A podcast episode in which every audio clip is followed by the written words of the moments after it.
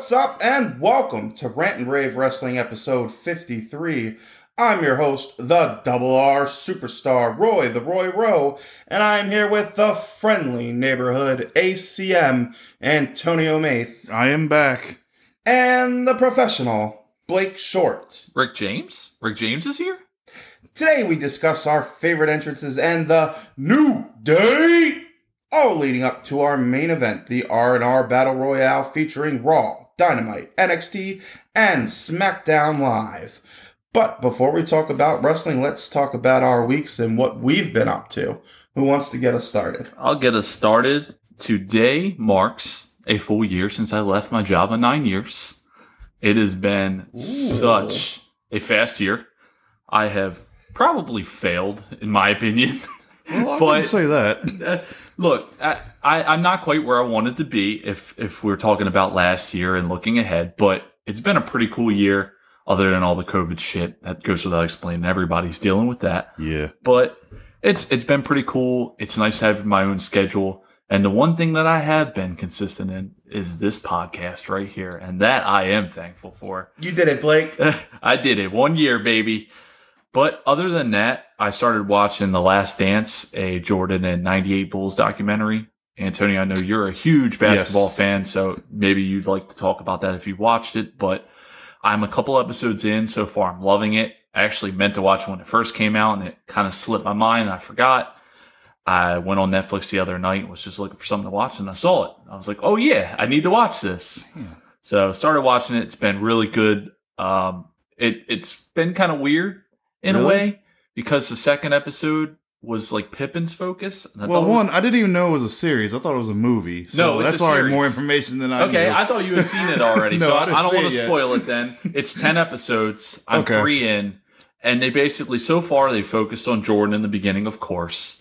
Pippen was the second episode, and Rodman was the third. okay. Uh, I was going to talk a little bit about it, but now I don't want to talk too much because I know you'll watch it at some point.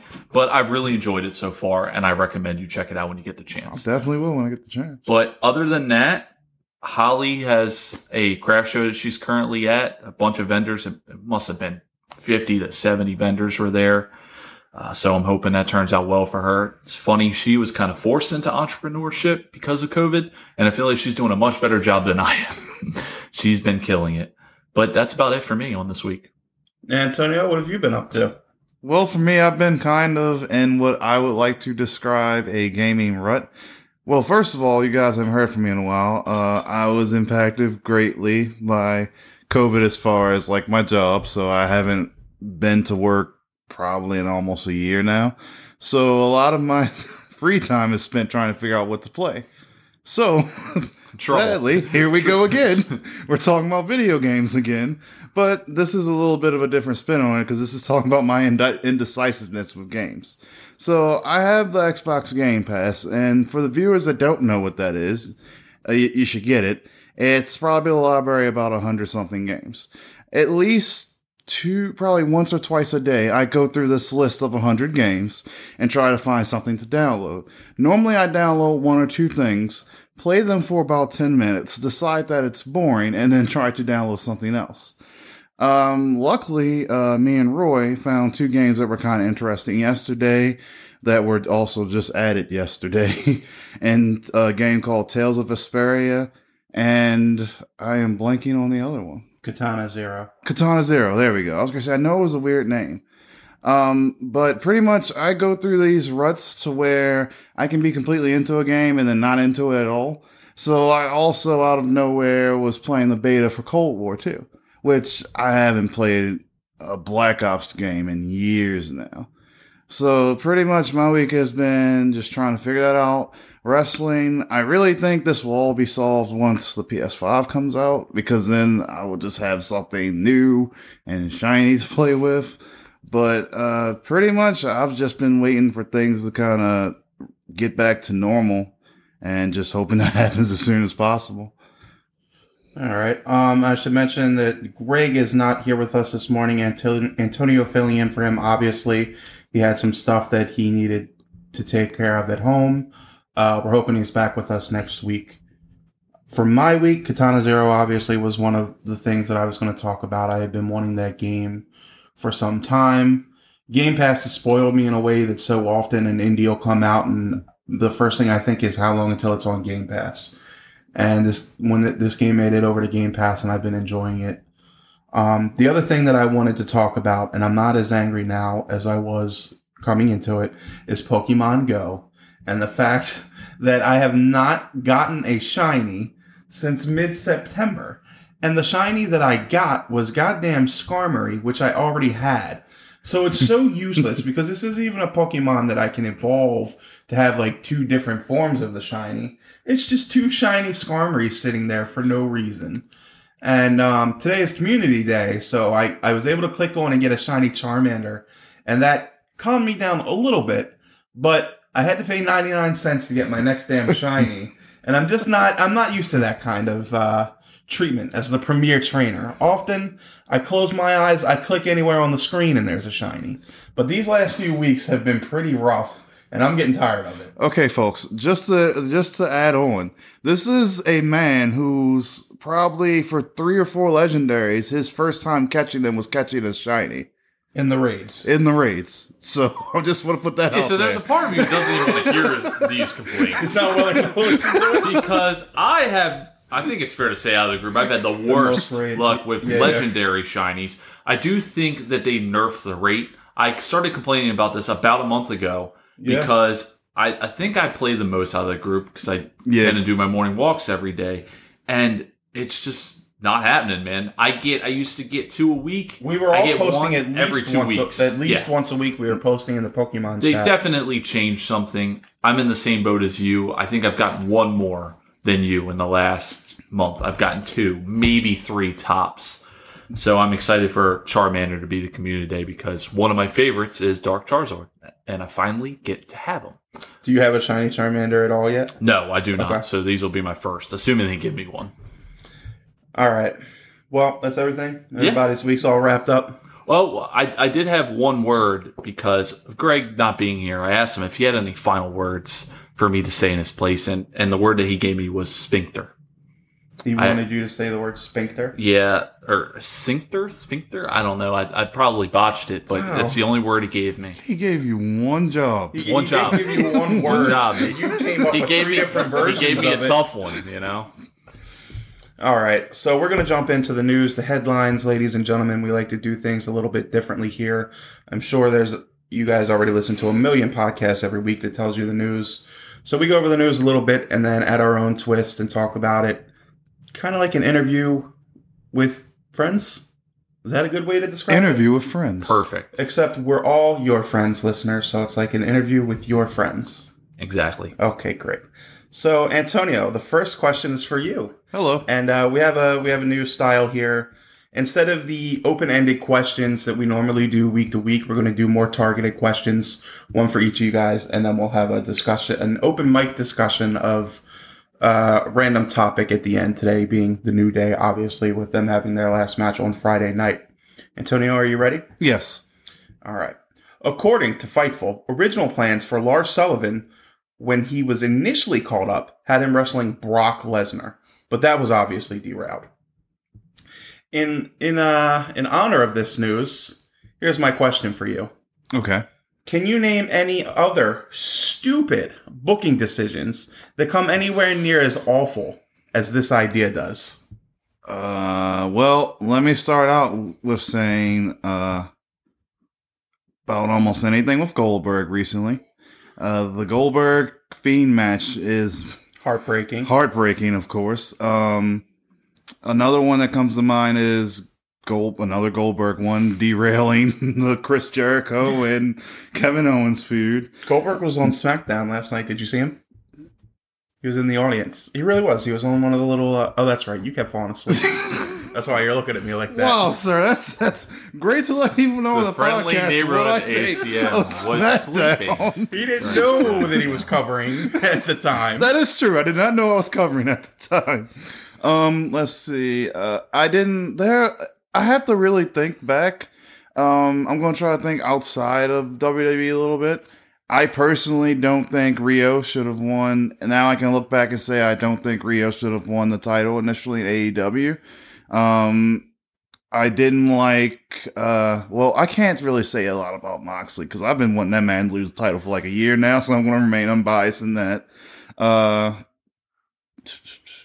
As much as I joke about it with you, Roy, the whole Eugene versus Triple H feud, like it just at the time, Triple H was like this just like on this different level than Eugene came along and like forced him to play like this comedy role and he just lost all the time. It was terrible. I don't know if he's trying to answer the question or piss you and I off. Yeah, I'm not sure what's Goldberg, Eugene, I'm just pointing out different things.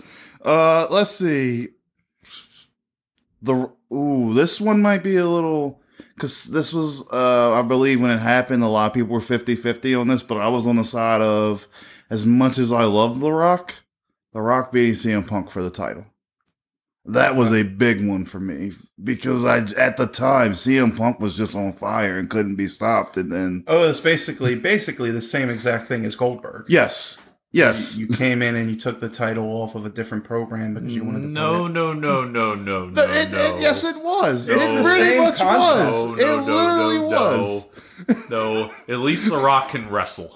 All right. Okay, Don't okay, Ever, hold up, hold up. don't you ever put The Rock and Goldberg on the same page. If I recall correctly, and once again, I love The Rock and I love Cena.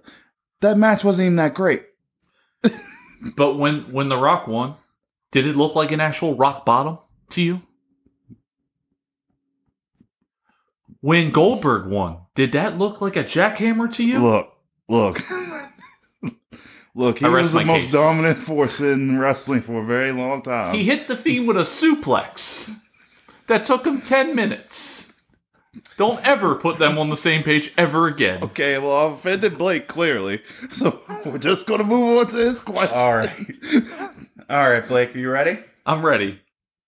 Aleister Black told Sports Illustrated that his new entrance is not complete, and there will be suitable replacements for all the things people loved about his old entrance. Uh, I don't know. Is this too little, too late, Blake, to kind of give that refresh to Aleister Black for you? Is it something that you're looking forward to? I want to start there. It's not something I'm looking forward to, but I wouldn't say it's too little too late. You can always refresh an entrance and make it good. But they really, I felt like ever since he was caught up, they kind of ruined it or put pieces in place to ruin it. They added that little creaking noise with the casket I thought was odd. I used to really like this entrance in NXT, and I think they just, they really watered it down mostly on the main roster. So I am looking forward to something different, but at the same time, Aleister has faded so badly for me that I don't know how excited I'll really get about him even with a new entrance. Okay, sticking with that, why don't you tell me what some of your favorite entrances have been so far, whether that's a regular weekly entrance or something special they did for a special match or pay per view? All right, I'll give a couple, and I feel like a lot of mine are very typical, so forgive me. But the ones that come to mind are uh, Finn Finn Balor, the Demon entrance, was always one of my favorites until we found out that he wins every match as the Demon and loses his regular Finn. Yeah. the Undertaker has to be said here. No, he doesn't. Yes, he does. No, he doesn't. It's Wait, iconic. which Undertaker? That's it. Hmm. That's actually a good question. They're so all the same jackass. They- they- Well, I'm talking about like different. They're different entrances. you got though. jackass with a hat. You if got- I had to choose, I, my favorite Undertaker was Ministry of Darkness. So that's where I would go. But look, I get it, Roy. The entrance takes 30 minutes. It is a little too long, but it's iconic, man. You mean to tell me you never got excited Yeah, once that- Rollin' started, on. like for no, American I've Badass? been annoyed every single really? time. Even back in the day, It takes so long. it does take a He long was on a motorcycle. The motorcycle was fine. Is that the entrance you're talking about? No, but that was Yes, a good one. That's what I'm talking about. You didn't like that one? That was fine. Well, that wasn't Ministry He of kept it Darkness. rolling. yeah, that wasn't. kept it rolling. It- look, that was well played. Undertaker's a good entrance. You cannot say that's not a good entrance. It's It's not. special. It was at first, and now it's awful. Now, yes, It now takes too damn long. Now it does take too long. Edge, it's just the music for me for Edge. He's always had. you like Edge's entrance better with or without that fireworks spot at the ramp? Because I think he added that sometime after his title win. I like Pyro personally, so I'll add the I fireworks like in. it too. And this one actually may be a little different. Christian, I've spoke about it, I think, to you in the past. His first singles run, that was one of my With the drama favorite and the, theme. the It's like, waterfall. Christian, you're Yes. on your Stone. That was one of my favorites as well. The last one I'll give you guys was CM Punk, which I almost forgot about until Antonio brought it up as we were talking before the podcast. Nice. That's going to be called to personality for me. Okay, so that one's mostly the theme song. What does it for you? Yeah, what really comes to mind for that, and it seems like the theme song is really what gets me, but it was the whole Cena situation where Cena had the the make the makeup belt after CM Punk took it away, and just that first introduction of that song. I'm like, what is this? And CM Punk comes out. That moment was so iconic for me. I've always, anytime I hear that song, I think of CM Punk now, and I get excited. Yeah, th- I think CM Punk definitely has one of the best theme songs. That may have to be a King of the Rave that we do at some point where we go over some of the theme songs. Definitely, because there's a lot of entrances and music that wasn't even touched on there. All right, moving along. WWE splitting of the New Day is due to a mentality that Big E is getting a singles run, and that helps them focus on that, according to The Observer. I thought this would be a great time for the three of us to sit, talk about the New Day for a little while. We have several members of our group that'll probably be very upset to not be a part of that conversation. Um, who wants to get us started on some of their favorite New Day moments? Well, I'll start because uh, I-, hate to take this one away from you guys, but it was my uh, very first WrestleMania uh, when Kofi won the title from Daniel Bryan. Just being there for that, for what I consider one of the rare spontaneous pushes that WWE does where they actually have no choice but to listen to the fans. Just being able to witness that come to a conclusion in person, it was amazing. Uh, the t- uh, the time machine uh, We skit. should have took one and passed it around. I knew this was going to happen. I'm gonna do only do two and then pass it along. Well, those Uh, are two of mine for sure. really. Yeah. I'm so my bad. The time man. machine was absolutely freaking hilarious, Especially because of Kofi. Kofi. Yes. Yeah, that that was that's on my list too. Kofi coming out and saying that he didn't want to leave that year was that was great. amazing. All right, I, I'm afraid I don't want to take too much for Roy. We definitely should have did this one at a time because we we definitely I think we all had our favorites and we were very common minded on them. But the rap battle with the Usos is definitely one of my favorite moments. And to this day, the Usos won that rap battle, uh, not New Day, and they simply won on the rated R Xavier Woods line. You just can't beat that. There was no comeback from that. Hilarious. Another moment that comes to mind for me is Kofi has always been famous for crazy stuff at the Royal Rumble. And I recall one time where his feet didn't hit the floor because of a pancake. That sticks to my mind. Roy, how about you? Uh, well, we got to talk about the Bootio cereal, the cereal that swept the no- nation, ladies and gentlemen. Amazing. Um, Wingate actually had a box of Bootios. Our buddy Wingate. what was the slogan? They make sure you ain't, You ain't booty. booty. Yeah. Um, and then they had New Day socks. Remember that? Forgot about New Day the socks. chant was New Day sucks, and they were like, "Yeah, they like New Day socks." So they got some socks on the shop. Um, Big E eating the kazoo. Yes. During that segment with Edge and Christian. Yup. That was one of my favorites, and you can tell about halfway through that it wasn't going exactly as Big E wanted it to. But he refused to break character. He made eye contact the entire time. Continuously tried to shove the thing in his mouth, and then I think eventually slammed it down on the ground. That that's got to be in my top five for the New Day. Yeah, that was hilarious. I think there was a moment where they were in Nashville. They were dissing country music, and The Biggie had a jamboree. something like that. Yeah, Biggie had a cowboy hat on that didn't fit. Um, I believe they were heel at that time. It's funny. I remember the first the first sign of New Day was that horrible promo where they were in church, they're clapping, and I, I remember my oh, thoughts. oh. And I was talking to you guys. Each of them preached for a few weeks. Yeah, I'm like, Yep. what the hell is this? This is going to be a disaster. Mm-hmm. That was my first impression. I mean, you even look back to what some of the stuff they were booked on earlier. They had that horrible Tokyo match where it was, I think, all three of them against Brock Lesnar. yeah, they got destroyed. Dang, I should have named Brock. that for my question earlier. Forgot all about that one. that was just uh, Kofi, right? I thought that was all three. No, he ended up beating up all three of them. I don't know if But it's the match was match. just versus the Beast in the East. I remember. I remember that. that. Yeah, they kept saying, and it was they're advertising that and Finn's return match. To I mean, uh, it's New Day versus Brock Lesnar. Of course, it's going to be a squash. But if but if you remember in the beginning, didn't Xavier come out in a suit? And he's like, "We're just gonna take what's ours." He I said we're going to stop asking and we're just going to take. yeah, we're gonna take. Mm-hmm. Uh, I briefly remember that, and I thought this was going to be a disaster. And the best thing WWE ever did was let these three take control of Yeah, what they- they, wanted to do. They were off to a rough start. Um, they were heels, heels originally, right? Yep. Mhm.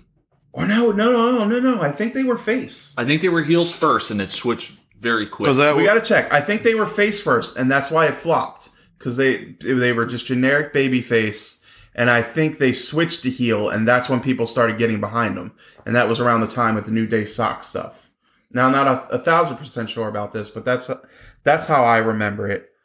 Um, and it is crazy to think that they went from you know kudos to WWE for opening it up to them and allowing them to do what they do and kudos to all three of them for carving out the path that they did because it, they really are one of the most successful units of all time in WWE and especially one of the best tag teams of all time, I think. without a doubt. Um, I think they just they've given us so many. Me- I love any interaction, and it happened on SmackDown too, with either Triple H, Stephanie, and the New Day. Because as much as Oh, why didn't we bring that up as one of the moments where where Triple H and Stephanie started swinging their hips? Yes. So and, you know that that's another one. Any it seems like because Triple H and Steph they usually have an attitude about them. They they they get along with one another. Most interactions you see them talking to somebody else uh, is not very pleasant. They're rude. They're egotistical. Anytime New Day is around, it seems like they're laughing and having a good time. So the New Day just really seems to strike a chord with those two. They've danced with them multiple times. Um, it was great when they started gyrating, and Stephanie's like, "Wow, that's a little that's, That's a little vulgar." much. Yeah. Um. So, what about New Day matches? Are there any matches in particular that stand out? Because when I think of them, it's it's so easy to think of all the moments because their personality shines so much. But they've had some great matches too. Really, you can give me just about anything from that Usos feud, Exactly. where they These- went for months. Uh, probably the most memorable, I believe, was a Hell in a Cell. It was either a cage Um, match or a Hell in a Cell. I can't recall which one it was, Yeah, but I remember the match was actually really incredible, and we don't get that often for tag team matches in. WWE. and the level of depth to, between the teams was pretty cool too to see them gain a natural respect for one another despite their alliances not really lining up otherwise. Um, even to this day, uh, I want to say it was last week when it was last week because they knew they had just come together and Jey Uso was pumped up about it in the ring before he cut his promo. You could see him; he was holding his hand up. He's like, "Yeah, it's nice to see them back together." Uh, the Kofi title run was really where they showed the Usos rooting for Kofi, and they, they were talking with the other New Day members. That Mm-hmm. they even did cool that moment. gauntlet match too, right? Where I believe New Day, uh, there was all kind of screwy stuff, but New Day is pretty beaten down, and I think Usos refused to take advantage of that. Yep. hmm Which again is not exactly their mo. It's not like they were the Usos weren't these nice guys at the time. They just So- developed that respect. Yeah. Um, what about the New Day versus the Wyatt family? And I can't even remember the name of the match. Was it like a swamp match? It was yeah, it was a cinematic. No, Yeah. I don't think it was a swamp match. It's like something fight. I believe like because I remember there were cars. Yeah. Oh wow! what did you guys think of that It match? sucks. It sucks doing memories with us because our because our memories are bad. Like They we are. can recall some of these moments, but we're yeah, I was talking going to six say I don't years remember that at all. of moments. I do remember. It remember was it. one of the first cinematic. It was the first Yeah, of that kind of thing that we had seen, other than maybe the Orton and Bray Wyatt uh, Funhouse match, and that was a disaster. that was a disaster. Yeah, they've definitely gotten a lot better at the cinematics because that that one was it was different. It wasn't as good as the ones that that they have now, but it was different. I do recall some of that. I mean, they had good matches with the bar. The bar, I mean, it, yeah. we soured on the bar later on, but they did have some amazing matches Yeah. and feuds. They had a deep feud with the bar for sure. You know what New Day feud drove me insane? It was New Day and the goddamn Dudley Boyz. Because I I, remember feel like that. I watched that so many times. And at the time, we were all running fantasy league still. And I had somebody in the New Day, and somebody else had the Dudley Boyz. And I'm like, well, yeah, if you give them four damn title shots, eventually they're going to win it, which would have cost me a lot in the fantasy league. So that just added to my frustration at the time. You guys remember that feud? Yeah. I think they had just brought the Dudley Boyz back. Uh, we were, uh, no, I don't think we were there when they came back. I don't. I don't think we were. I thought we were there live for some reason. Well, speaking of being there live, uh, another one that I'll let Blake talk about real quick that I think we've talked about on here a few day, a few times. One of our favorite New Day moments, and really, really, it's not even about the New Day at WrestleMania. I'm drawing a blank. Uh, You put me on the spot. WrestleMania. All right, let me Okay. set, let me set the stage for you. Okay. We're at WrestleMania, and the New Day did something. Oh yeah. Okay. All right. I, I got, got it. now. Yeah. So the New Day really, really screwed me up here, and this moment right here is one of my favorite WrestleMania moments. It threw me off a little bit because I I, I more recall it as a Hardy moment. Yeah, yeah, yeah, But it was New Day who set it up. New Day coming out. There's a fourth tag team. I wonder who it could be. They're in their ring gear. And to be honest, nobody's even going to be upset if it is the If New it is Day. a, no, but I would have been because, and here's why: because we were in our fantasy wrestling league, and the season ended at WrestleMania, and CJ was leading at the time, and he had every single member of the tag teams involved in the match. I didn't have any, and he even had members of New Day. So if New Day came in, there was no way I was winning, and CJ was winning no matter what. He And the way it works is- every single team. the way it worked is you would get points for the win. You would get bonus points for the type of match, which Yes. being a, a ladder match was even more, and then championships. Um, championship matches were worth a lot, and in most cases, he had at least he had at least one, but I think most of them he had both team members. Yeah, there so were it would have been a huge boost for him. he he probably would have won had he had the New Day entered this match. However, the Hardys were the ones who entered this match, and CJ did not have any of them. So I ended up winning that night. But it was the moment was so cool for me because the Hardys were my favorite tag team growing up. So I get to see them in person unexpectedly. The moment was so well done. It saved my ass in our wrestling fantasy league. Everything came together in one moment, and I, I, I wanted to cry. It was such a great moment. Winky was. jumping up and down, shaking Colby, who's trying to take pictures the whole night, and going. And my favorite, my favorite question to Colby from Wingate was, "Did you get that?" As Wingate is jumping up down, shaking his arm to try and take a picture. Uh, Yeah, poor Colby trying to photograph. yeah, we fanboyed the shit out of I'm trying to moment photograph sure. the entire night. I'm convinced if you just put his pictures side by side, you could get the entire the whole, show. you had the whole show. But yeah, Wingate grabbing on Colby's camera arm, shaking the camera up and down, saying, Did you get it? As Colby's trying his best to get it. yeah, that was great. He goes, "No, Wingate, I did it." All right, guys, let's move along to the Rant and Rave Battle Royale. This week's rotation, Blake, what is this week's rotation? Arb, Herb? Arb. What the hell are you saying? Oh, that's right, because Antonio's here. Arb. Arv. That's Antonio, Arb. Roy, Blake. So, Mr. Antonio, it's been how long since you've done a rant and rave? Uh, it's been about many moons and some years. About many moons. About many moons and some years. So we do have one requirement. If you're going to take take Greg's place, you have to have at least one off the wall rant or rave. Oh, I got that. Okay. All right. Great. Um, all right, yeah. So your number one rant for the week. Also, I'm I'm going for. I'm gonna see what kind of streak I can get going here. Okay? All right. We're gonna see how many days in a row we can go without Roy Rowe forgetting whether we're on rant or rave. Okay. Perfect. And at this moment in time, Antonio, we are currently on round one of rant. Okay. My number one rant is going to be going to Angel Garza. I I liked Angel Garza in NXT. Don't get me wrong. I, I feel like he has some type of charisma. Like I think he has some type of talent. But you know, you can only watch the same match for about what it's been three months in a row now. I don't care anymore. Please, please stop it. Just stop it. Like, if you want to push this guy, have him go against other people. You got a whole mid card. You're barely using anyone because you use up a slot for Angel and Andrade in some capacity each and every week. Do something different, man. yeah, I'm hoping this was the breakup, but I think that's probably being too hopeful. This is just the beginning of the feud, probably. probably. Yeah. All right. My number one rant for the week, I'm giving it to.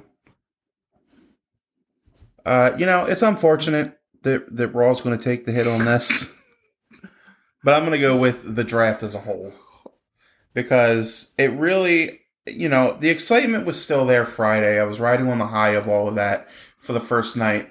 By the time we got to the second night, and there, you know, there was a few cool changes, some very necessary ones, nothing groundbreaking. And I, I was talking to our buddy Wingate about it, and he pointed out how it didn't feel like a special event. There was no fanfare. It was just Stephanie coming out reading index cards. And when you really think about it, it is weird that it wasn't more of a spectacle. It was just Stephanie at a podium reading these damn index cards. And every once in a while, she would be backstage making a face at the cards as if there was anything all that surprising, which it really wasn't. Yeah, I, I kind of talked about it last week on SmackDown. I feel the same way. Unfortunately, it was something I was really excited about. And some of the changes that, that they made are good. It's just the way that it was done. It felt really rushed.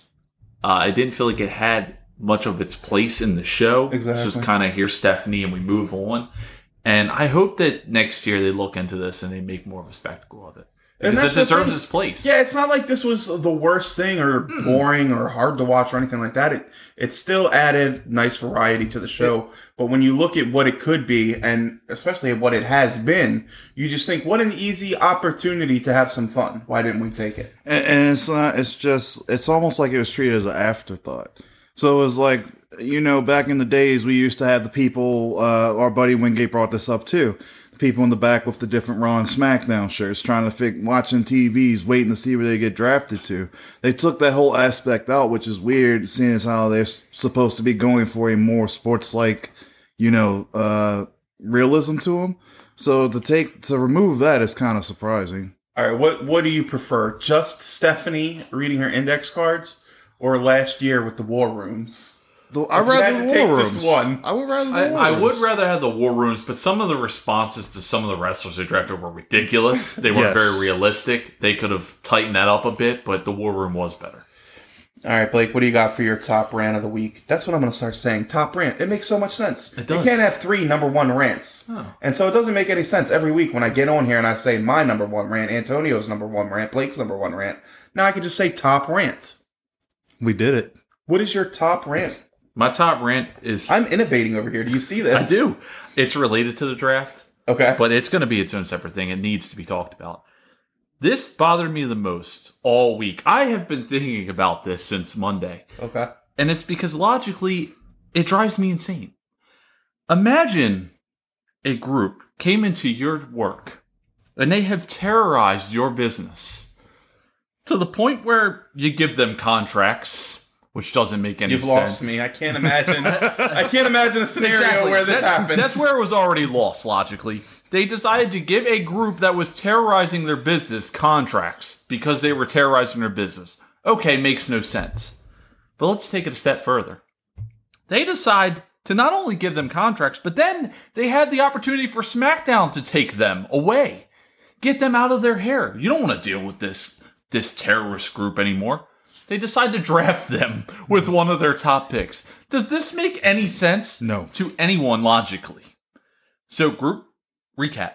Terrorized your business. You gave them contracts. Had the ability for them to go to a different show and said, no, we really want this terrorist group here who's been interrupting our show for the last few months. What? I guess in some ways it worked because we haven't seen them since they got contracts. Also, WWE knew exactly what they were doing. I also want to bring up like uh, uh, what is it kayfabe? Like we know who these wrestlers are. These actual wrestlers we know as fans were already contracted by your company. Yeah, T Bar. It would have been so much better. Like we've discussed this like privately multiple times. I've said this with Roy. It would have been so much better if you just had them unmask themselves and be themselves, but just part of retribution. Instead, we're supposed to believe that these people never wrestled for the company, and we just don't know who they are, and that it makes sense for, like you said, for them to get contracts. His name's T Bar. T-bar, Let me tell you- slapjack, and uh, That boy ain't right. Let me tell you, he said T Bar sent out a tweet saying something along the lines of, "Imagine judging somebody only for their name." You know, something to that effect. And I, in my heart, I know that he's right. In my head, I know that his name is T Bar, and I cannot take him seriously. All right, Antonio. this is number one This rave. This is the Now, this actually is the number one rave. This is a lot of responsibility. You are the first person to talk about a rave for this week. What's it going to be? I'm sorry. I'm very sorry, man. You don't But- have to be sorry. If you say anything I don't like, I will mute the mic, start over. But it's going to Cody in Orange Cast. that's fine. That's fine. That match. Uh, Just to be clear, he's apologizing for stealing it from me. not yes, I'm apologizing felt for like stealing it. I wouldn't enjoy it. I, that match was amazing, and you know, I, I I'm a, How do you, why don't you just tell us how you feel about the finish so Blake can decide if he's going to rant or rave? No, I'm not going to. No? No. Okay. I don't have the energy because I know you both love this. Co- Cody's No, no, I mean, maybe not. You don't know that. You don't know that. okay. So the finish, I felt like they don't really do it that often. I I'll felt, tell you, I didn't love it. At least I didn't love it. I felt Yeah, I didn't hate it either. it I definitely did it. what it was supposed to do. It protected Orange Cassidy in a strong showing, but we've seen Cody. uh, No offense to Orange Cassidy, I love them both. We've seen Cody beat tougher people within that time limit. So it's like, you know, it's kind of the finish was iffy, but the match itself was amazing. What they were trying to get across, like Cody's a fighting champion, you know, he he's always on social media saying like that TNT title is the belt in wrestling, and I feel like he's really trying each week to prove that because almost all his matches when he's defending that belt are like five star. The only thing I will say is like we keep getting, you know, like the roll up finishes or the draws after a while we're going to get tired of it it's it, you're going to have to find something new to do but for now it's it was an amazing match i think it orange cassidy looked amazing again uh, I just think they need to figure out what they're going to do with Orange Cassidy after this because I feel like he keeps reaching a certain point and then just going no higher repeatedly. All right, I'd hate to be that guy, but I'm going to be that guy. I'm going to shovel a little shit on your rant here, or Rave. on your rave, and give some rants side of it for me. The wrestling was great. It was what I expected between these two men, and for that reason, that's why I didn't challenge it. But the issues that I have with this match are, for one, it feels like they made draws possibly just for Cody. This is the second time I've seen a draw from Cody. The first one was Darby Allin, and AEW has a lot of people right now who they're like, check this guy out. He can go to limit, but he can't win the match. He can go to limit, but he can't win the match. It's Darby Allin now starting to become Orange Cassidy. True. And how many of those guys are you going to give me? Now we're going to see this match again. You know, Orange Cassidy is going to lose. I think Orange has won more than Darby Allin. though. I wouldn't compare him to them. I mean, he's got a few wins he went over Jericho. with, with Pac. It was Jericho where he finally started getting wins. But before Jericho, if you look at his record, he pretty much lost to good guys like Pac. He was rarely used. But and and that's not just Cassie. It's Darby's there. There's a couple others that they want you to take them seriously, but they're not willing to take that next step. Now, do I think Cassie should have beat Cody? No. But I also feel like you don't have to you don't have to put him in that position to face Cody right away either. I'll give the second match a chance. I think the wrestling was great. I was I was a little disappointed with the finish. Okay. Um, the finish, yeah, the, the the exact finish. I don't mind the time limit draws at all. Uh, they're they're gonna have to be used sparingly. Obviously, I did notice the same thing as you with the Cody Rhodes thing, and you set yourself up for failure when you do something like that involving some of the same people because the comparison is so easy there.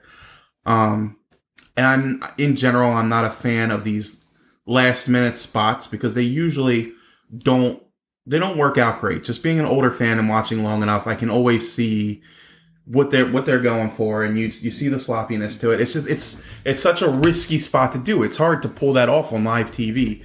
It's not any fault of theirs. They did the best that they could. It just doesn't look great for me. Um, I I understand a lot of what you're saying, Blake, and you've been trending a little, maybe a little downward with AEW lately.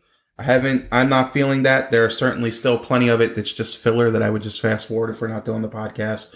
But it's still some of the most fun that I have every week, and I feel like I think they do a great enough job at separating everything. And even if you know, even if you got that going on, you still got so many other things just rapid fire coming at you all the time. Even if you're down on one thing, there's still something else to look forward to. There's always something in the pipe.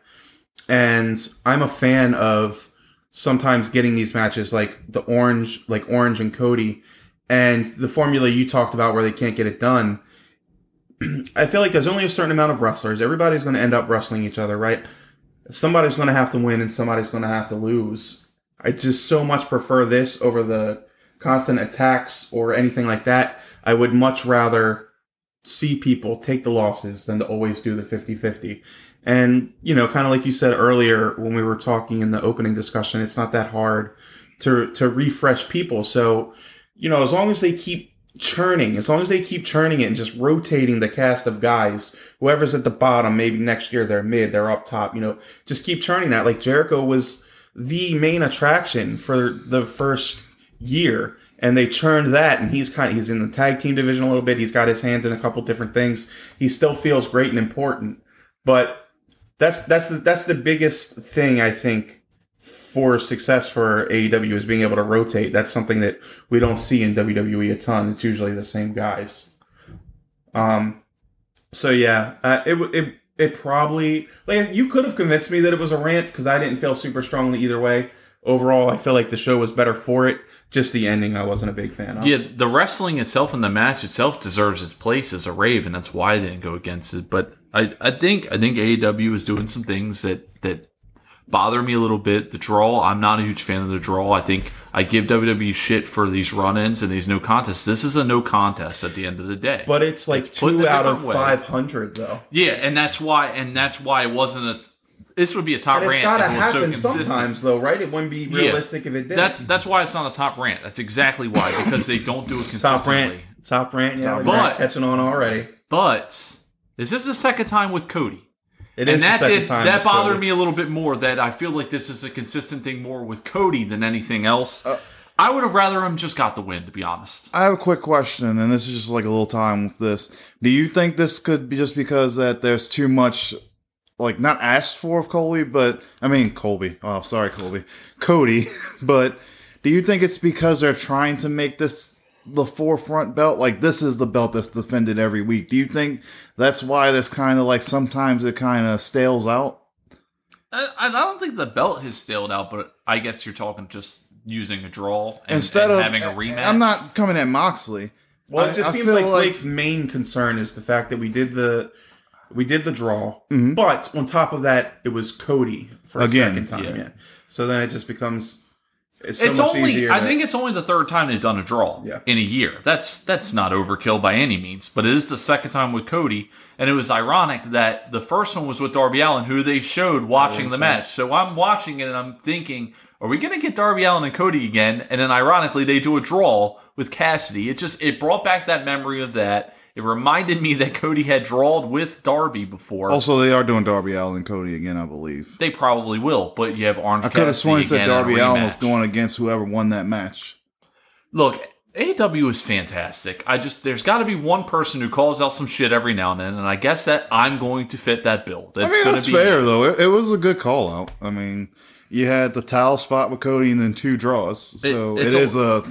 Cody seems to be the one that's targeted for these finishes most of the time. That's my only issue. All right, my top rave for the week. There's a lot. There's a lot to choose from. This always hurts me. When we started this podcast, I thought that my bread and butter was going to be my rants, but I end up having more raves than anything. I'm going to give it to, and it especially hurts because it's like the ones that I try and decide between, they're never going to make it back to me. Everybody's going to take them by the time it gets around to me again. All right, I'm going to go with Daniel Bryan, Seth Rollins on SmackDown. Um, seeing Daniel Bryan back, first of all, was great. This guy, he always seems to have a genuine smile.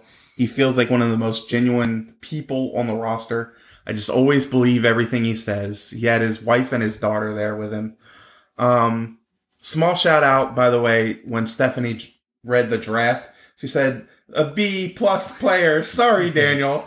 And I just imagine Daniel at home laughing about that. That was kind of a, a homesome moment throwback there, even though the the feud was not very homesome. Uh, we talked about this recently, where Stephanie actually tried to. Who was she trying to get to do it? She basically she was ringside yelling "drown him" about Daniel Bryan. I think she was trying to get Triple H to drown him in a water bottle or something. Um, so a lot of history there. So here's the, and this is this is a personal moment for me. This is what happened Friday. Daniel Bryan comes out I do. I love the little touch with Brie and Birdie being on camera. We see so much of his personal life through the other shows that they do, Total Divas, Total Bellas, all that stuff. Um, and he's showing the the people that got drafted over. And for me, I immediately, I, I the first thing I'm thinking of, this is a program that's getting ready to be for Seth Rollins, Seth and Daniel. Just makes sense. So when he gets to the point of building up the last person that he wants to face, I say Seth Rollins. Duh. This man puts Apollo Crews up on the screen. And instantly, I put my hand on my head and I said, Seth is going to beat the shit out of you because you really sat here and named Apollo Crews and not Seth. And then Seth Rollins' music hit. I just started clapping. I was like, You deserve it. You deserve it. Seth Rollins cannot. deserve it. Yes, he cannot catch a break. How are you going to come out here? I can't wait to face all these talented new faces like Apollo Crews. And you really don't mention Seth Rollins. So of course Daniel deserved the beating that he got in front of his wife and kid that night. Um, uh, the damn Mysterios, I don't know what their problem is. he is clearly trying to move on. Uh, and of course, this extends to the Buddy Murphy stuff too, which I'm also enjoying a lot. I, I like the savior of SmackDown. I hope he uses that. Is that name. what is that what No, he is? uh, he, in he the nick- said a couple. but In the that was one nickname, it just says the Messiah now instead of the Monday Well, when he came Messiah. out, he said, "You Yeah, can call says- me the savior of SmackDown." Okay, He said a couple of other taglines. I laughed Oh. when Daniel said, uh, "A dress coat without a shirt is stupid." Because Yeah. I was thinking the same thing. Another great one was the fact that Daniel he Daniel really deserved this. I just gotta say, he kept saying it's kind of dumb. Kind of dumb. He would emphasize the word dumb. He would like stick his neck out some and laugh every time. And Seth would say, "Daniel, it's not dumb." And he was would really cut him off and say, "It's kind of dumb." He's really chill about it. Repeatedly until Seth finally just lost it.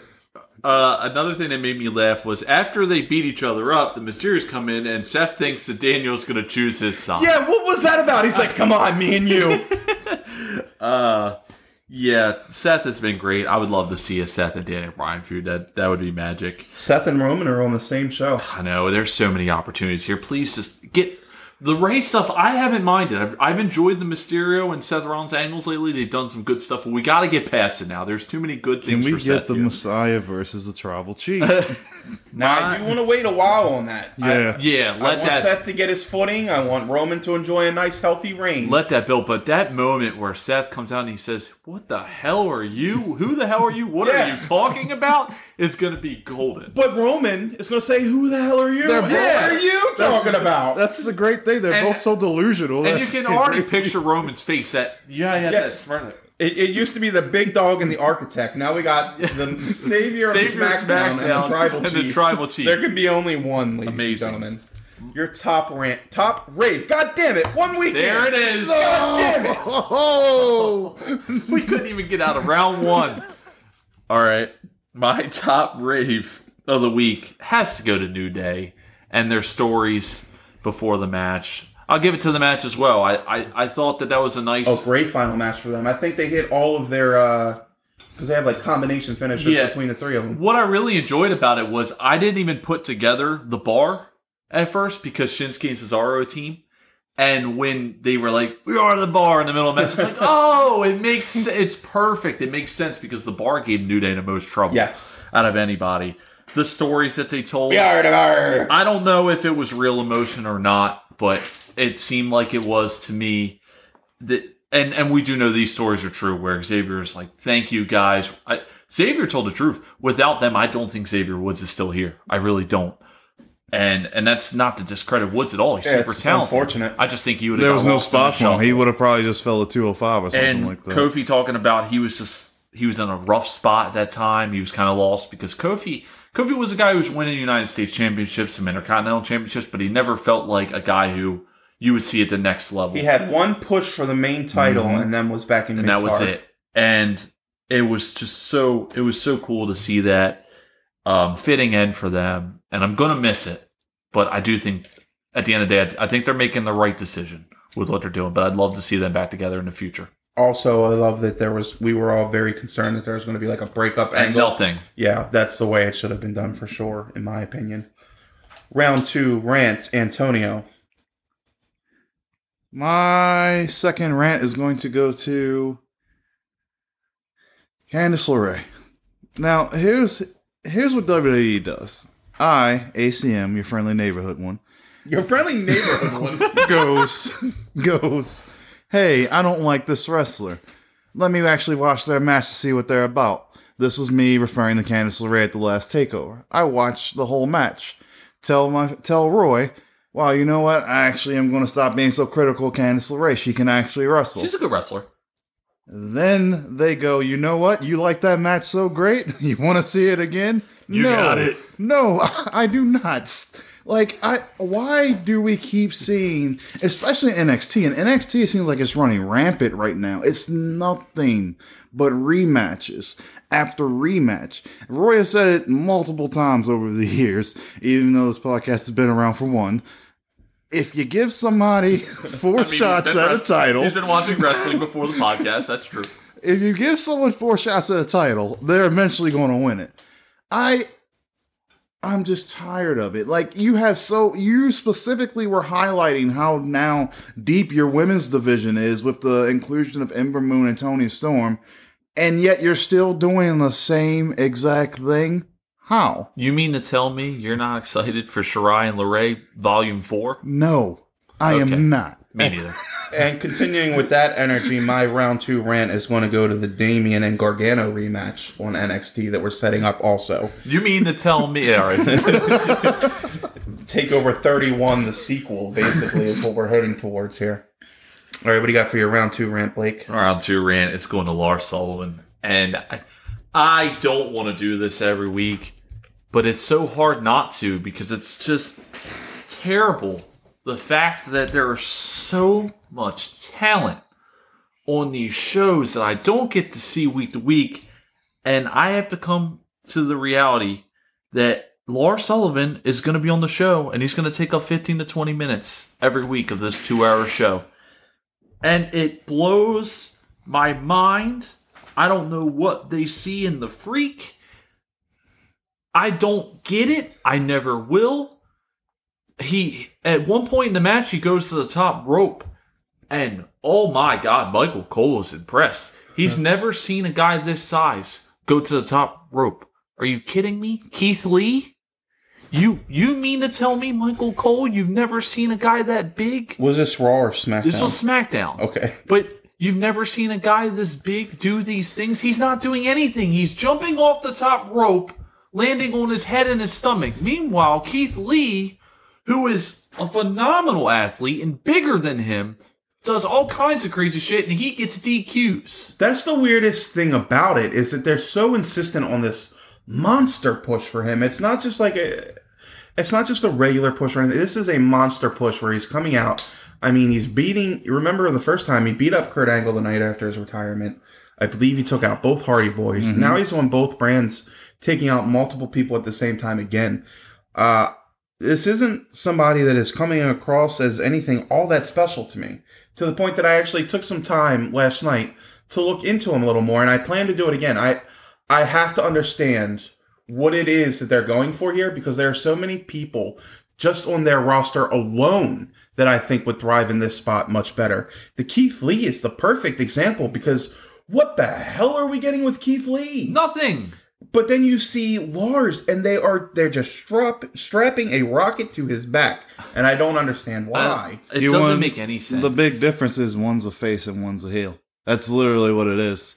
One has to get the screwy finishes to be protected, and one they can just push as a monster heel. No, I mean, no matter what your alliance is, this is a stupid. No, that's what I'm saying, You it's stupid. to- you, I don't want it to seem like face and heel is the reason for it. This is just stupid. There's no reason, at least to me, for Lars to continuously be taking out half Uh, the uh, roster. There's none. Yeah, I, I agree. I was just like going down like the history of it. Normally, when they do monstrous, they just destroy everyone. It's always heel.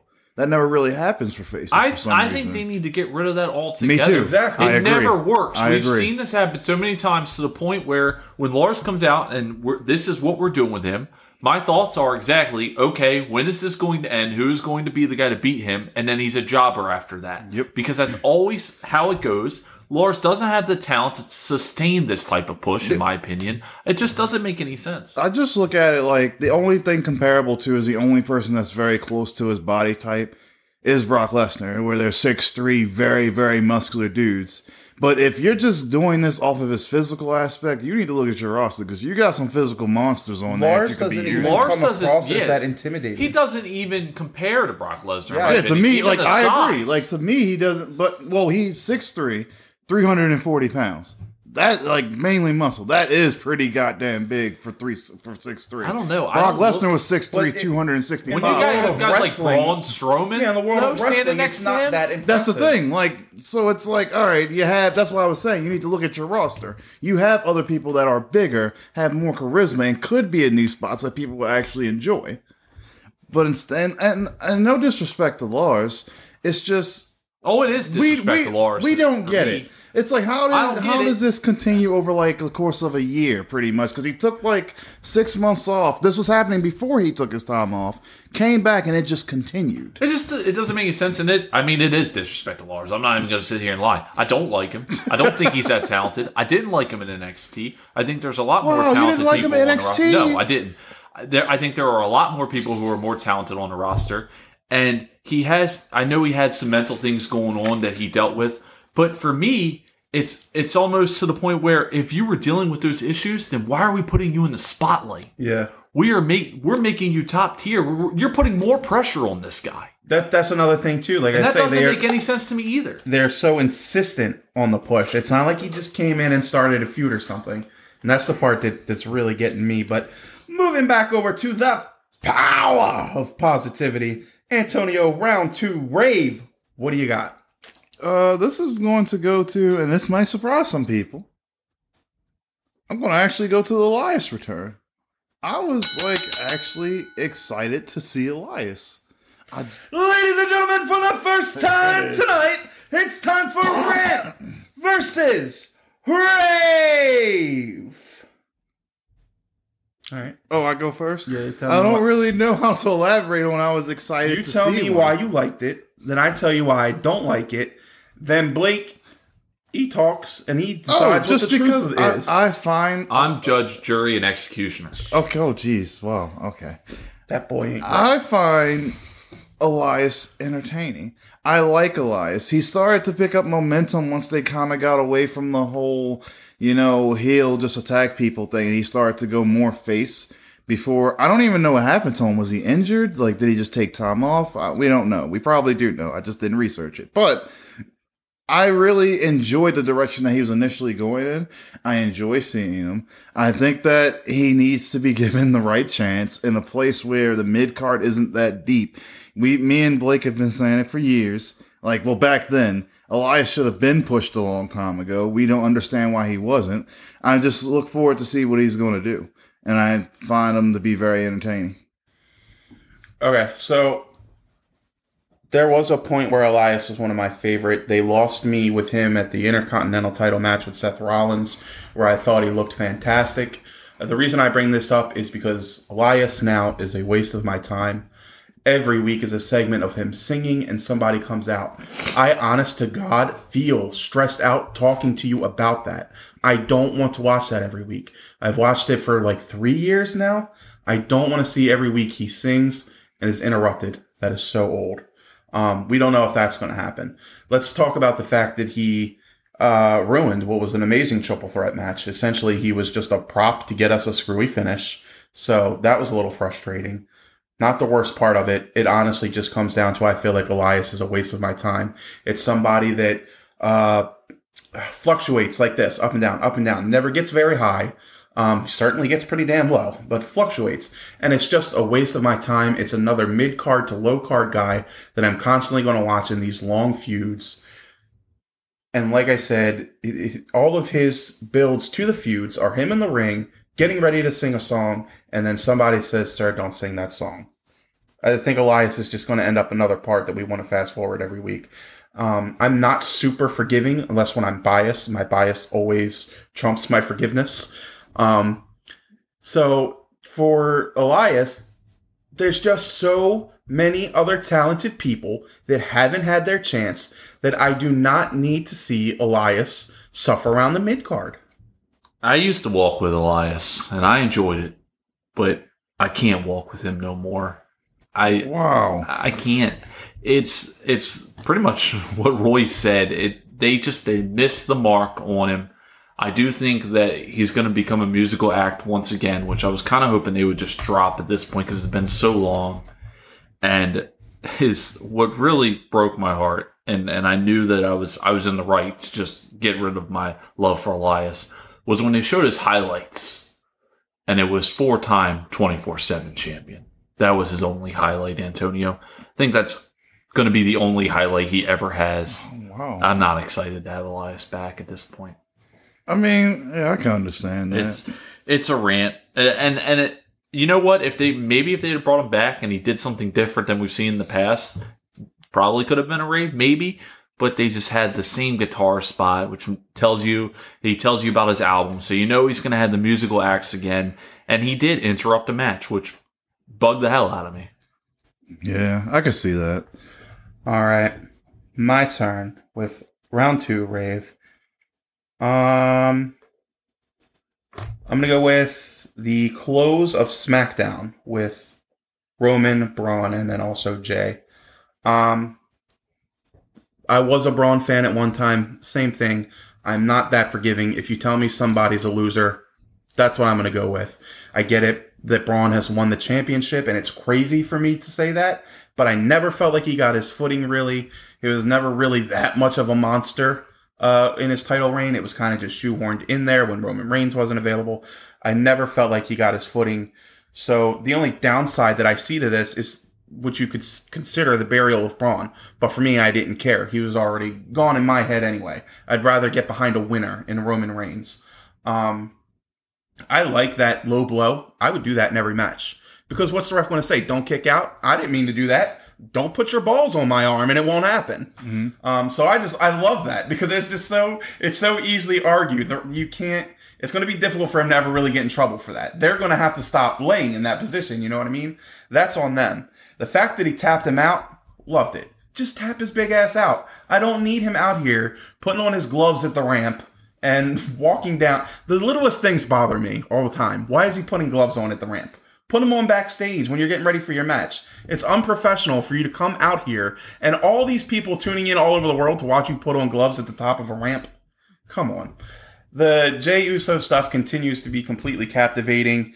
Um, Roman's intentions are still unclear to me. I hear what he's saying. I just don't know if I buy it when he keeps saying, I'm not going to hurt you and this and that.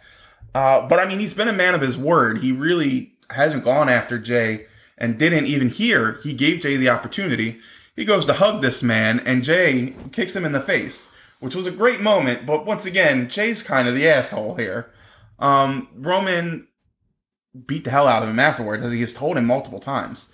And I love the stuff of, I love this direction with Roman too. uh, When he was coming down, he was saying, um, it was either him or commentary mentioned that Roman had said Braun doesn't deserve this match, but I'll give him the opportunity. And I love that because we do always see um, heel characters will say you don't deserve the match, and a lot of times they're right. But I love this added of I'll whoop your ass just to show you anyway. Like I'm not I'm not using this as an excuse not to fight. I'm telling you you don't deserve it. I'm telling you you're going to get your ass beat. And if they still want to step up, he has no problem with that. honestly what I hated the most about the situation they put me in here was that WWE's positioned me to feel like I wasn't going to get a finish in this match. So as they told me about Braun and Roman, we obviously know that Roman is going to carry the title into Hell in a Cell. He already has his feud built in with Jey Uso. We knew it's not going to be for a non-title match. It's going to be a title match. And my thoughts were that, man, we're going to get a screwy finish here. They're not going to bury Braun. And credit to WWE, they finally committed to a finish in a title match on a regular show. However, that's the thing. They pay for their sins because, and we've talked about it, exactly that. You were unable to really feel that So, excitement yup. Or let yourself get engaged in that match because of the conditioning.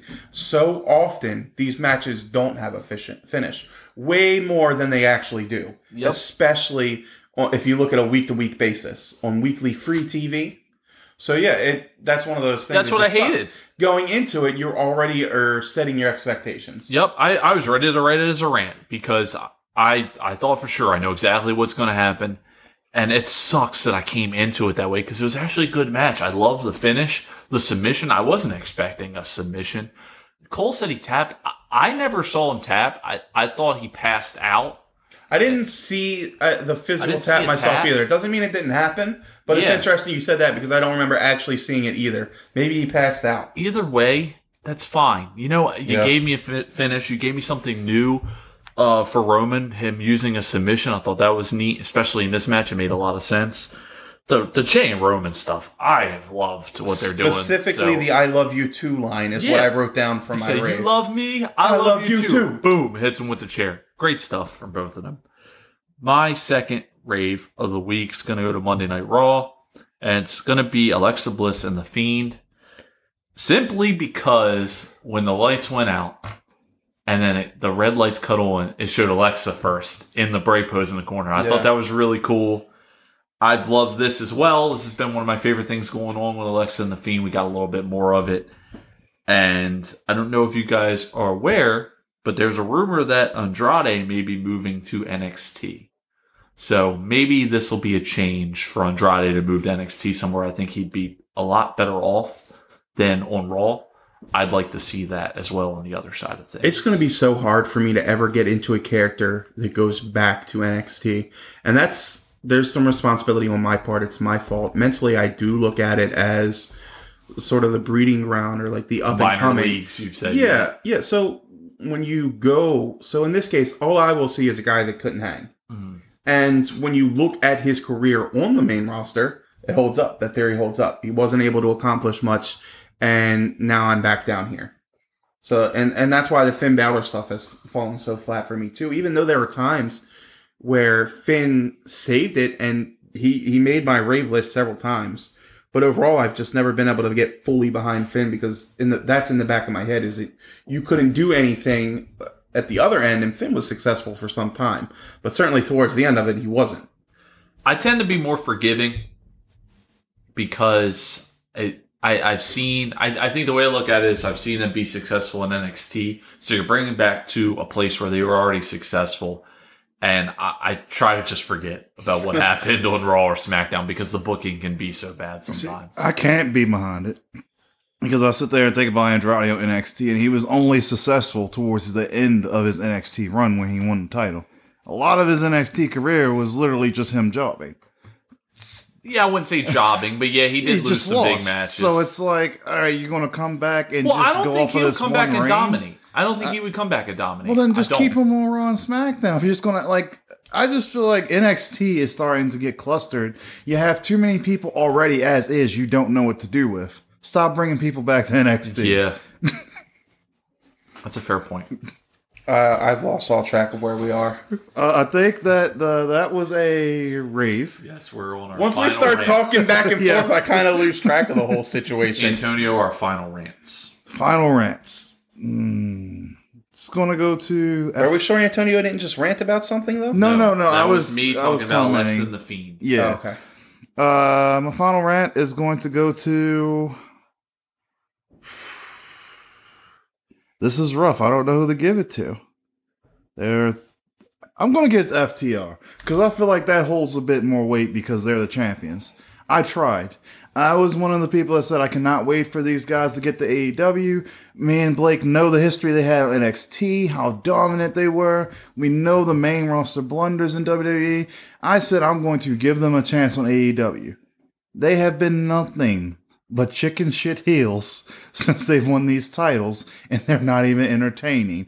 I don't understand what Tully's doing. This man's managing half the damn roster by now. Like, I just, just stop. Tully's Just- here to make some money, baby. I mean, uh, I will give him that. He's Got making some money. pockets. He's making some money, but you you keep saying like the whole thing was I felt like this was supposed to be a like a proving ground thing for FTR. You know, we didn't make it here because that's because they ruined us. You know, here you have a little bit more free reign, but it's, it's like yeah, you won the titles, but it's still pretty bad. It's still standard, basic, boring, everyday stuff I see from heels. And then like the problem is that if this were WWE, it'd be a little bit different because that's a, a, like if you, their tag team division isn't that deep. Like you can afford to have someone like that be champion, even though it'd be boring as hell. AEW, absolutely no excuse. Your tag team division is one of the deepest in wrestling, so I don't want to be seeing this out of the champions every single damn week. I'm tired of seeing it. How do you I- feel about I- FTR? I've been on the negative side of, of FTR as well. But one thing I wanted to ask Antonio, and I'm starting to consider: Do you think part of the reason we're not enjoying their reign is because Hangman Page and Omega's was so good that it's just not Hmm. living up to what they did? No, I can't, I can't say it because I feel like I would enjoy if Best Friends were tag team champions. I would enjoy if the Lucha Brothers were tag team champions.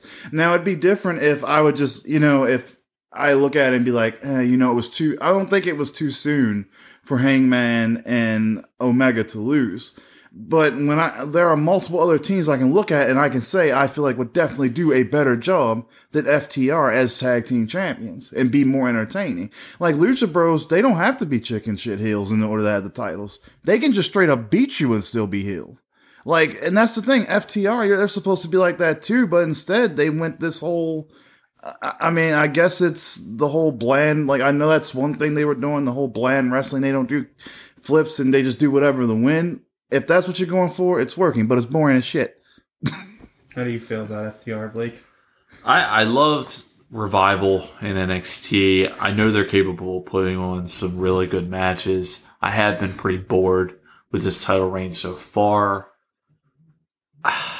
With that being said, I do look forward to them in Young Bucks, and maybe that's part of the problem because these matches I'm getting leading up to it just feel like filler, and they even best friends didn't feel as important to me as it should have. The other matches that they had, definitely, I knew for sure they had no chance of winning. So I maybe I'm penalizing them a little bit by just wanting to see them in Young Bucks finally and not getting it. But I can't really put my finger on what's bothering me so bad. But when I watch them and they come on the TV, I'm just not that interested right now. I think they're a great addition to the tag team division, just not the most interesting champions.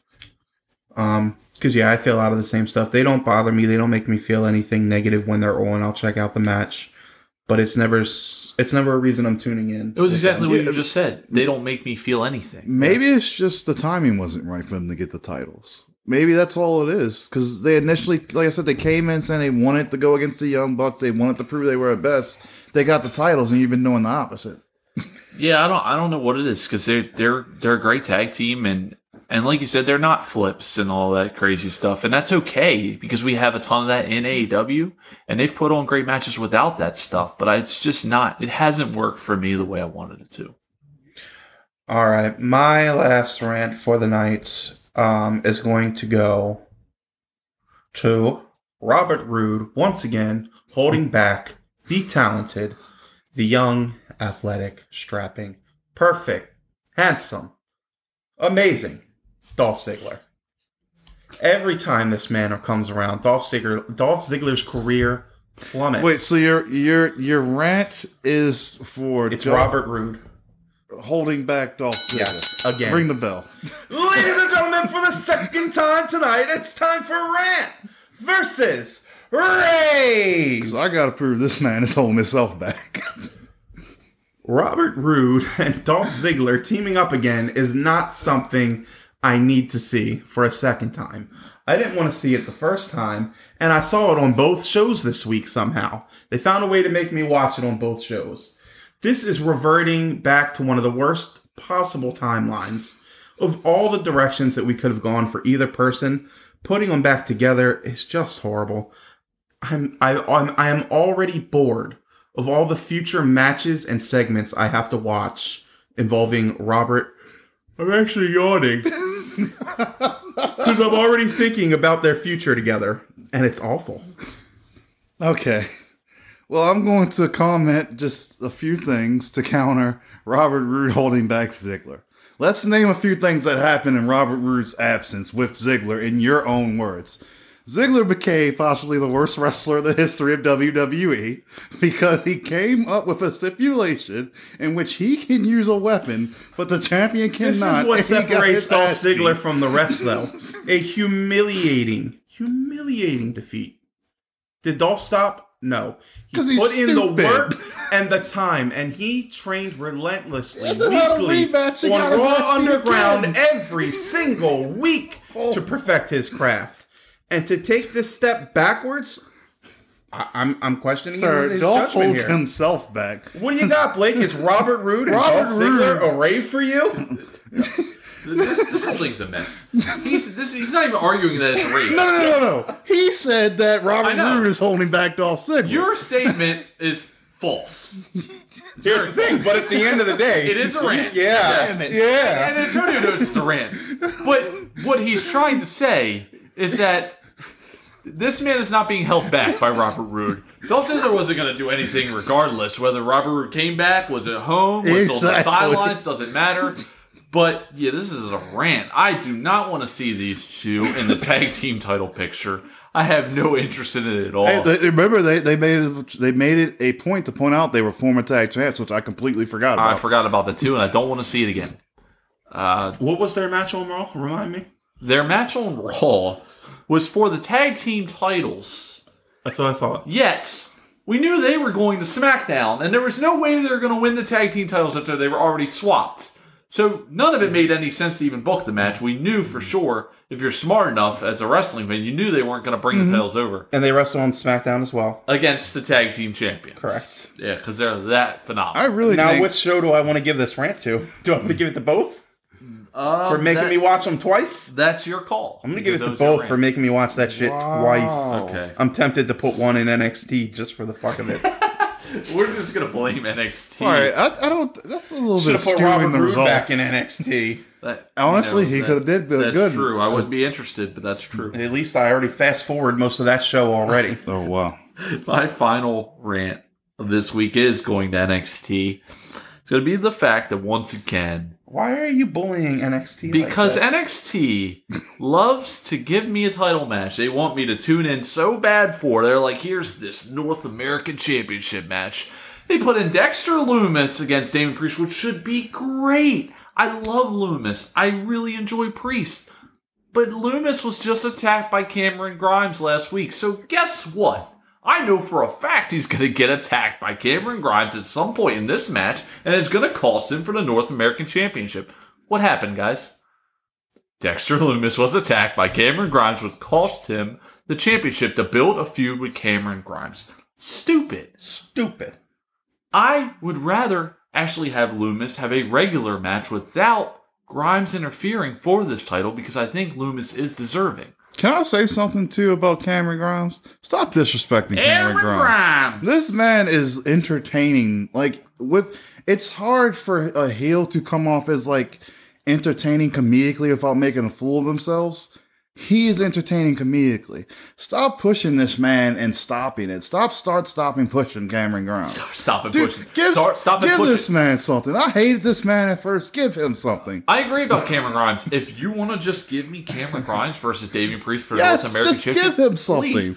But by NXT logic lately, they would love to give me a title match that means nothing. So what they'll probably do is have Cameron Grimes versus Damian Priest for the North American Championship next week, and then Dexter Lumis can interfere and screw over Mm-hmm. Yep. Grimes. Can I say I would love to see a segment where they follow Cameron Grimes completely through a door. And here, here's what I mean by that because that sounds bizarre, right? Every he constantly will say, "I'm going straight to the moon," and then he goes through a door, and that's the end of the segment. What is he doing on the other side of the door when he realizes there's this is not the way to the moon? What is he doing?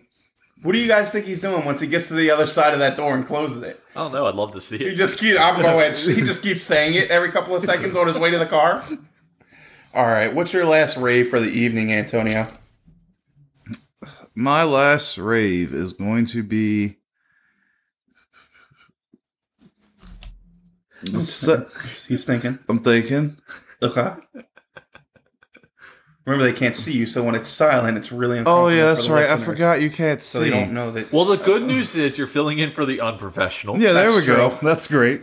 I'm gonna give it to the the setup for the dinner match between MJF and Jericho. Okay, good one. So you know, I I wasn't on board with this when it first started because I in the back of my head, I still kind of do. A little part of me tells me this is just going to end up with Jericho and MJF turning on each other and going into a feud. I personally think this is how you do a Jericho face turn, which I don't want. But the the pat the interactions between these two, it is just it's just gold. Like I don't know why it works so well, but it does. I I love that MJF is. It's almost like he's playing this like almost like a fanboy when it comes to Jericho. Like the the the annoying, you know, can I just can I like all of that stuff? It, it's really cool to me. And this match, I I don't know what to think of it. I don't even know what this match entails. I don't know if the dinner's going to happen in the same night. I don't know if it's going to be like the match is happening at a restaurant, but I cannot wait to see. And also, kudos to Chris Jericho. Wait, are you talking about MJF and uh, Y2J match? Yes. I don't think they're having any actual match. I think they're literally just, Just sitting having down a steak, man. and having a conversation having over a steak dinner. Yeah. Okay. Yes, that is great. Said next week, you and I meet up one on one for a steak dinner. It is great because it's it's such a it's a play on a very common Wrestling wrestling, trope, trope. yep. So it was a lot of fun to see it played around with in that way, and that, that actually got me And I was gonna say, and that's, interested for the steak dinner. I want to see what happens. so that's the thing. I was this hyped thinking that it's a, it was a match. I still have the same level of hypeness. Now just it's for just the a dinner. dinner? Just for the dinner. Like I, I love just watching these two talk back and forth. It is amazing, and I really hope that it keeps going in the right direction. I personally want to see MJF join the inner circle, but He said, I sort of kind of think I might uh, um, maybe I might want to join the. Uh. he said, "Come on, out with it, out with it." Yeah, Sammy very well done. Guevara hates. He does. He cannot stand it. I'm starting to think this isn't a Jericho Sammy and MJF. MJF. This is Sammy and MJF.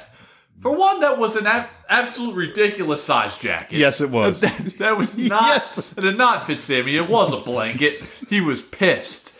Uh, the, these guys do not like MJF, the inner circle, at all. I Oh. can't wait for the dinner. and I'll lean that into my next rave, which is the Sammy Guevara reveal to Matt Hardy.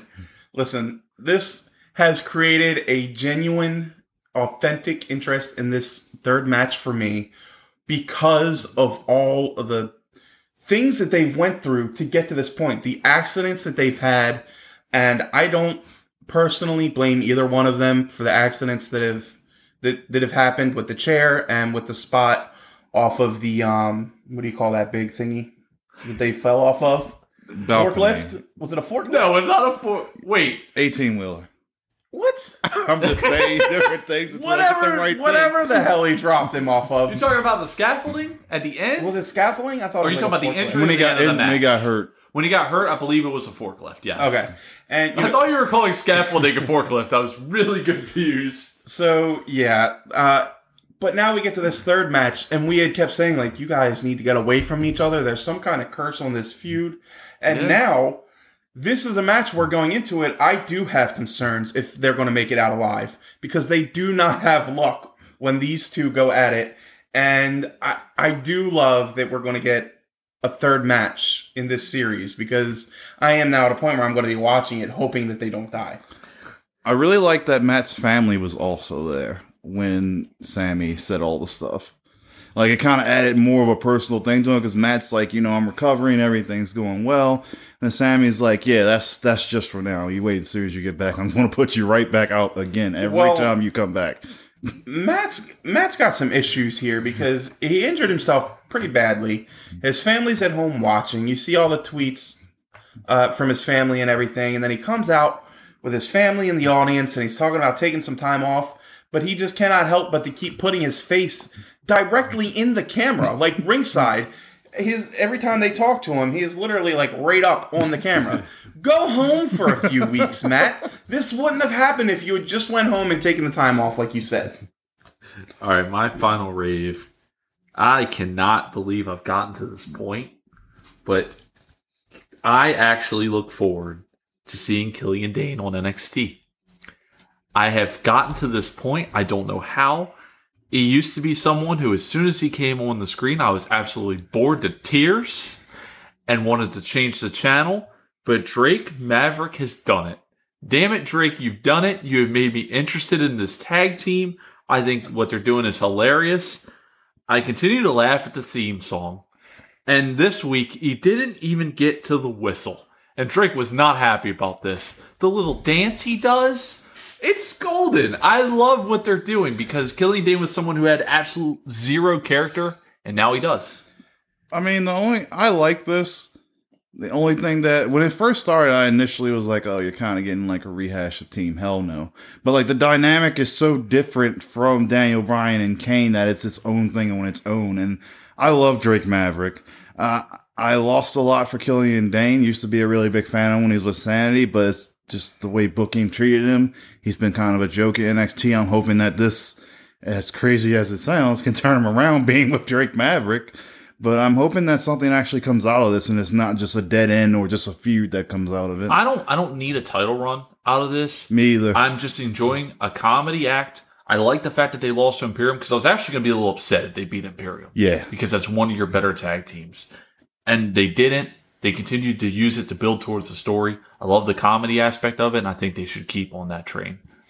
Um, I, I, I look forward to it each week right now. I love. I Well, do- what else do you have to look forward to I on love- NXT? I love Drake Maverick. It hasn't fully won me over yet. I'm not willing to look past Killian just yet, but it's certainly way better than what it was with Killian Dain in the past. Um, and or I guess we'll start with Blake. You have any honorable mentions on the rant side this week? yes, I do. I'll go over three of them. NXT, we have to find someone new for Santos Escobar to feud with. I cannot keep going down this path with him and Swerve and these mixture of here's my three guys, here's your three guys. It, he just continues to rotate two other people with him. At this point. first it was it was um I, I keep I'm thinking Fandango, Fandango and Breeze. I don't know why. Breezango. Breezango. Uh, he was with them. Now he's with someone else. Uh, It's just it's time to move on. You have to do something different with Escobar, and I'm giving one to Miro and Kip. I I just was upset at myself for giving Kip a rant. We said that Kip Sabian does not give he does not get rants on this show, so it had to be an honorable. But it is a rant right now because they they just beat a jobber team. They didn't do anything. And what happened to the wedding? Are we going to do a wedding? Uh, Are we just ignoring that now? Was it just so we can call him the best man? I actually want to see a wedding Yeah, here they're not delivering, and they're not this so delivering. and Miro just doesn't feel very important in AEW to me, and I Good. really wanted him to. And that's that's why they were my rant that second week. It felt like that was we once you You nailed once it, You, yeah. Once you didn't follow up, that I was concerned. And it's weird because they just they think that getting Miro over is just putting them in tag squash matches. Just do something else. You got a deep roster. Just have them have a one on one match with a regular person. Yeah, Yeah. Either way, it's still pretty early. It, Yeah, we're we'll give it a chance. yeah we we Yeah. we're not saying that it's over, but it's not looking good right now. The final thing I have was Miz TV was bad, but I'd much rather watch that than Lars Sullivan. Wow. Uh, for me, the second the second gold prophecy on NXT is a little annoying to me. Um, I think it's a small step in a much larger plan, but to hear them keep talking about it almost takes away from the first reign because you're not going to find that same success. And if you continue to highlight that, it's going to make me start to ask myself, uh, you know, is your are you past your prime here? Um, over on the rave side, you have anything Blake, What about Antonio for rants? do you have honorable honorable mentions for rants, Antonio? Yes. Uh, I have Ricochet. Make up your damn mind. Just join someone. I'm tired of seeing you by yourself. I kind of want you to join the Hurt Business. Please do. Uh, Mandy Dana. Mainly for Mandy. I like they said this last week. I don't understand how you did this whole program, had her split from a tag team just to put her in another tag team. Like, I'm not saying give up. Like, she might need a little bit more work, move her somewhere else or something like that. Raquel and Rhea. So I'm done with it. I don't want to see it anymore. Please stop. Stop it. Just stop. Rhea. Um, and my last one is going to go to Hikaru Shida, and this not even really her. I'm going to say the AEW's women's division because I'm starting to. I don't think it was all on Riho. I just think their booking is is shit when it comes to the women's division. Well, I was telling Roy earlier. For the past month and a half, I've seen Britt Baker more than the actual women's champion. Why is that? I think it's a little extreme to say it's shit, but it certainly isn't holding up to a lot of their men's division work. You're right there. That that's the thing. Like the it's almost like an afterthought. Like back with like back in the day, what WWE used to do, like they just put them on TV to put them on TV. That's what it feels like almost. It does feel like an afterthought, but I will credit them. I, I gave them my issue was I was giving them shit because they kept doing a jobber against a star that they're trying to build, and they finally went and gave me Swole and the champion. So you know, Sheen and Swole kind of made up for it a little bit, but they still do feel like an afterthought. uh, and do I do raves now? No, Okay. all done. Yeah, I'm done. Okay, Blake. Uh, honorable mentions for Rave. yeah, Tony Schiavone at the salon with Britt Baker, hilarious. She said, "Are you naked?"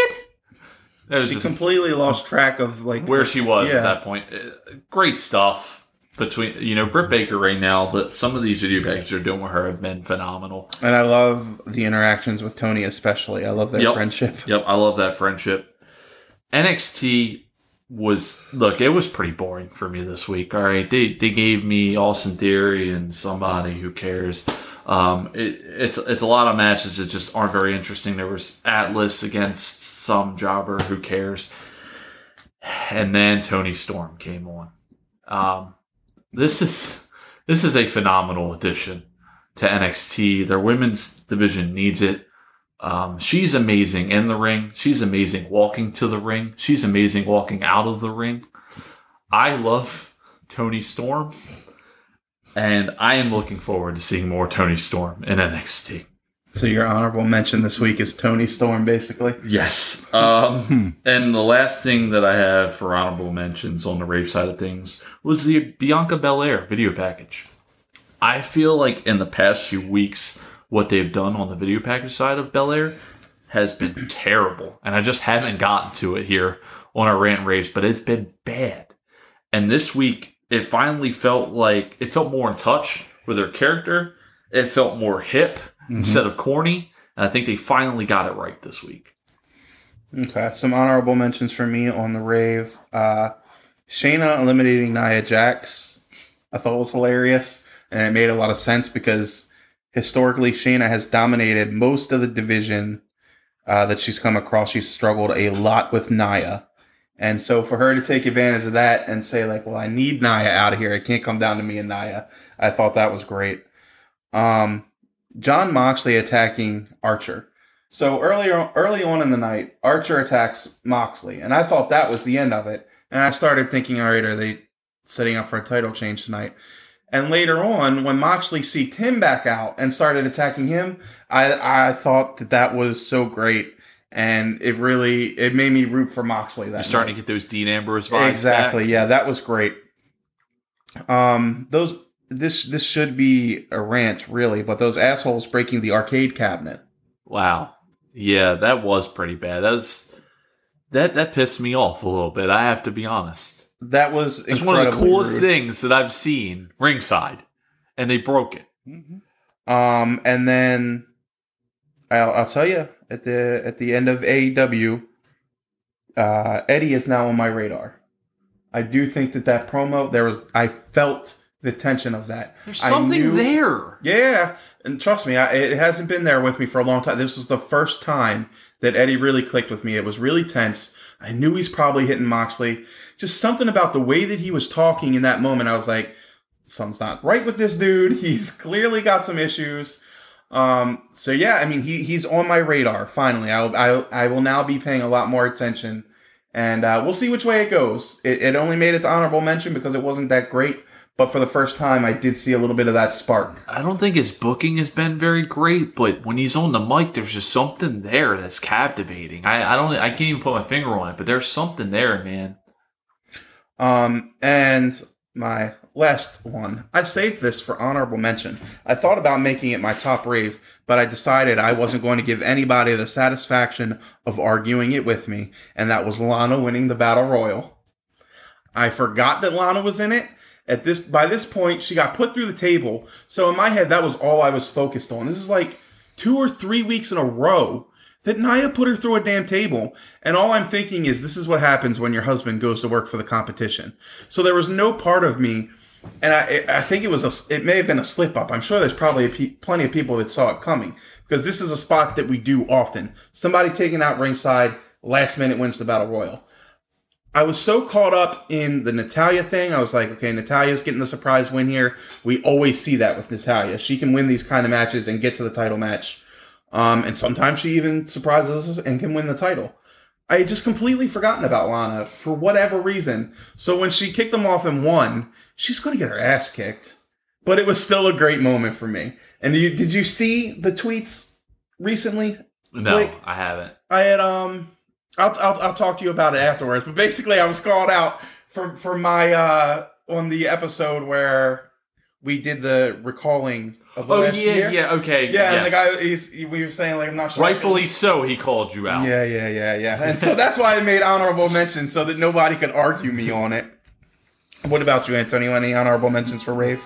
Uh, for rave, let's see. Antonio uh, always seems so undecided. I really, I, I mean, uh, you guys already talked on it. I really like the Daniel Bryan return. I actually really like the having different WWE legends and family members like in the uh, Thunderdome on screen. I thought that added a different dimension to it, more of a personal feel.